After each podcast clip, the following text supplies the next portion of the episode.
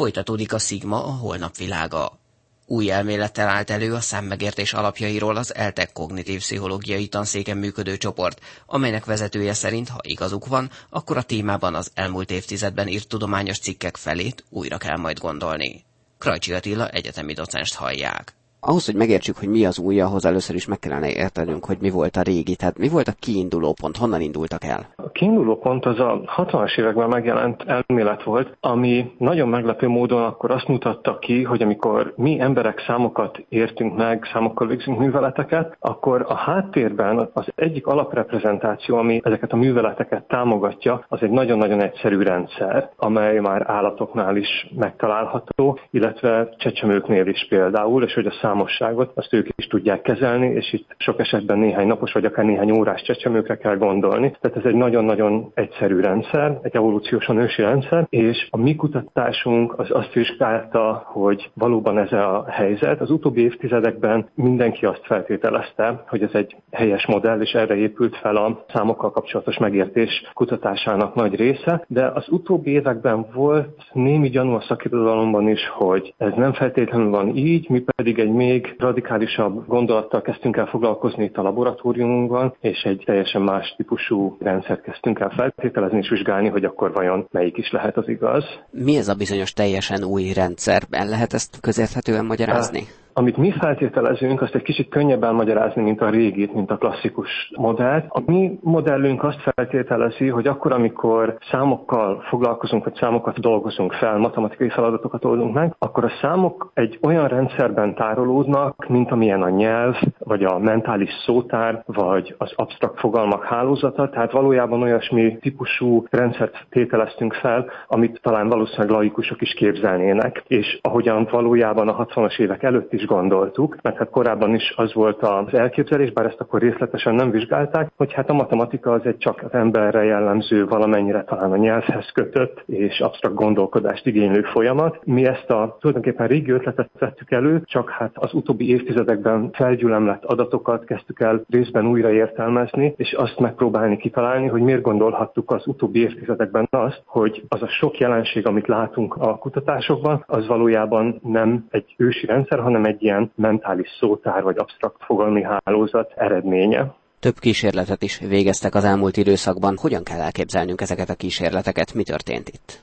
A kísérleténk nagy része egyszerű viselkedéses adatokat mérnek, egészséges felnőtteknél, hát praktikusan mi egyetemistákat szoktunk a számítógépek elé leültetni, ahol nagyon egyszerű feladatokat látnak, többnyire olyasmit, hogy megjelenik két szám a képernyőn, mondjuk 3 és 8, és azt kell megmondaniuk, hogy melyik a nagyobb. Az az érdekes ezekben a feladatokban, hogyha ezt számítógéppel mérjük és ezred másodperc pontossággal mérjük a válaszidőket, akkor ott egy nagyon határozott mintázat rajzolódik ki, hogy például a két számot egymásból kivonva nagy különbség különbség van a két inger között, akkor viszonylag gyorsan megoldjuk a feladatot, míg hogyha közel vannak, akkor lassabban. Ezt a felfedezést a gyakorlatban mire lehet majd használni? Lehet például a számtani képességet fejleszteni? Ez egy nagyon kritikus kérdés, azt mi kutatók is szeretnénk tudni, és az biztos, hogy a klasszikus modell azzal az igényen lépett fel, hogy azt feltételezte, hogy ez az evolúciósan ősi rendszer, ez meghatározza azt is akár, hogy valaki mennyire tehetséges matematikából, vagy hogy milyen jegyeket fog kapni majd az iskolában, és van több ilyen tanulmány is, amelyek ennek a rendszernek az érzékenysége és például a matematikai jegyek közti kapcsolatot mutatták ki, de az utóbbi években az kiderült, hogy valószínűleg ez ezek a mérések hibásak, egyszerűen többféle módszertani hiba is van bennük, és ezzel együtt is az biztos, hogy a klasszikus modell azt feltételezte, hogy ennek az alaprendszernek köze van ahhoz, hogy hogyan tudjuk az iskolai és a hétköznapi matematikai helyzeteket megoldani. A mi modellünk esetében nem tartunk egyáltalán ott még, hogy ezt meg tudjuk mondani. Könnyen lehet, hogy van szerepe abban ennek az új modellnek, vagy új rendszernek is, hogy az iskolai teljesítmény hogyan alakul, vagy hogy hogyan kellene fejleszteni a matematikát, de elképzelhető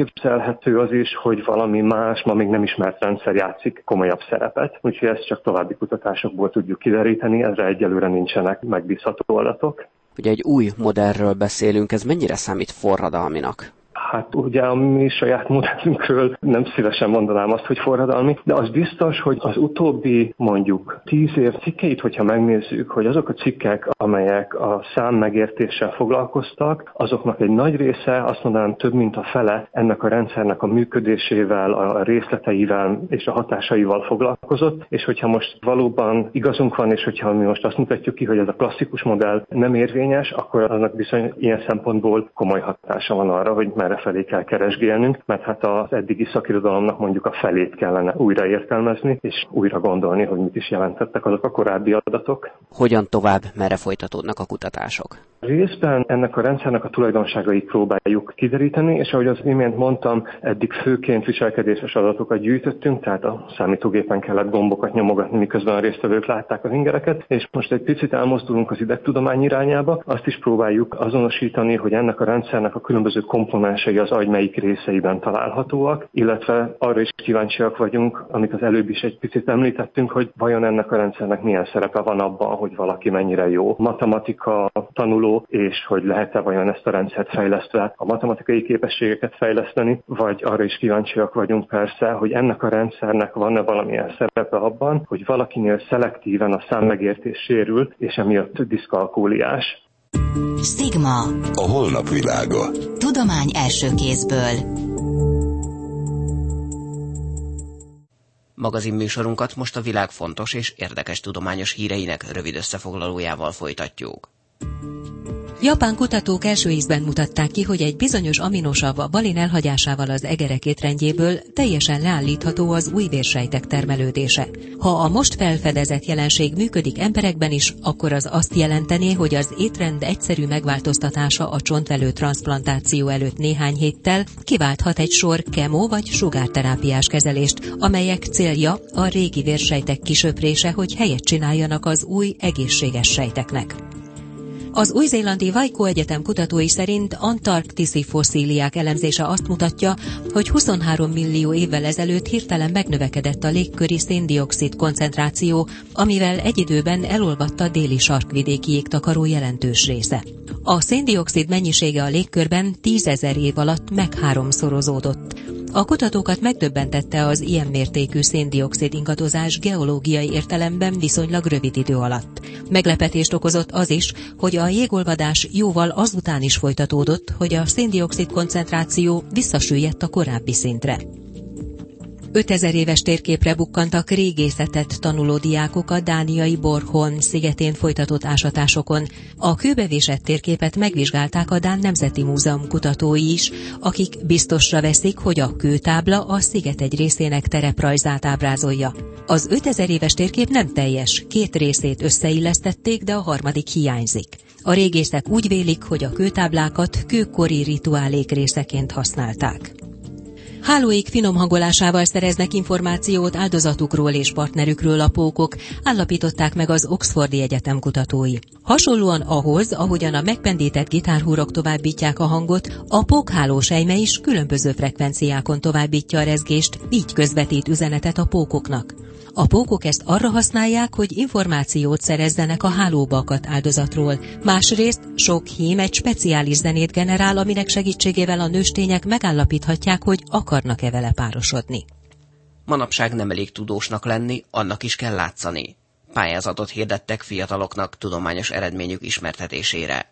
A részleteket Szigeti Fanni, a pályázatot meghirdető Nők a Tudományban Egyesület ügyvezetője mondja el.